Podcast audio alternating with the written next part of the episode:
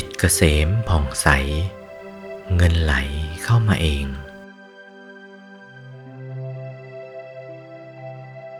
ถ้าว่าจิตหยุดเสียได้แล้วก็เขมังทีเดียวเกษมผ่องใสเหมือนอย่างกับกระจกคันจ่องสองเงาหน้าทีเดียวเกษมผ่องใสขนาดนั้นจิตเกษมผ่องใสเช่นนั้นแล้ว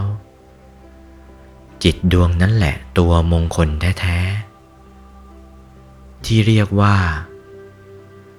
มังคละอุตตมังนั่นแหละตัวมงคลแท้ๆเทียวเหตุเครื่องถึงซึ่งความเจริญจริงถ้าจิตหยุดเช่นนั้นเสียแล้วแล้วก็เงินน่ะไม่ต้องหายากหาลำบากแต่อย่างไรหรอกถ้าจิตผ่องใสขนาดนั้นแล้วไม่ต้องทำงานอะไรมากมายไปหรอกมันไหลเข้ามาเองนะเงินน่ะไม่เดือดร้อนมีแต่เงินเข้าเงินออกไม่มีออกก็เล็กๆน้อยๆเข้ามามากผ่องใสอย่างนั้นละก็นั่นตัวนั้นเป็นตัวสำคัญทีเดียวถ้าว่าผู้ครองเรือนต้องการให้มั่งมีเงินทองข้าวของมาก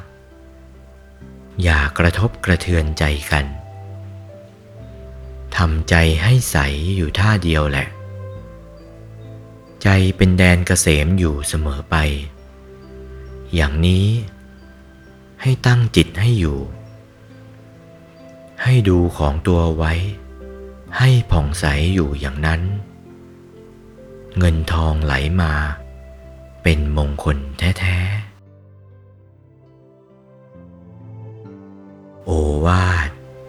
พระมงคลเทพมุนีหลวงปู่วัดปากน้ำภาษีเจริญจากพระธรรมเทศนาเรื่องมงคลสูตรวันที่25เมษายนพุทธศักราช2497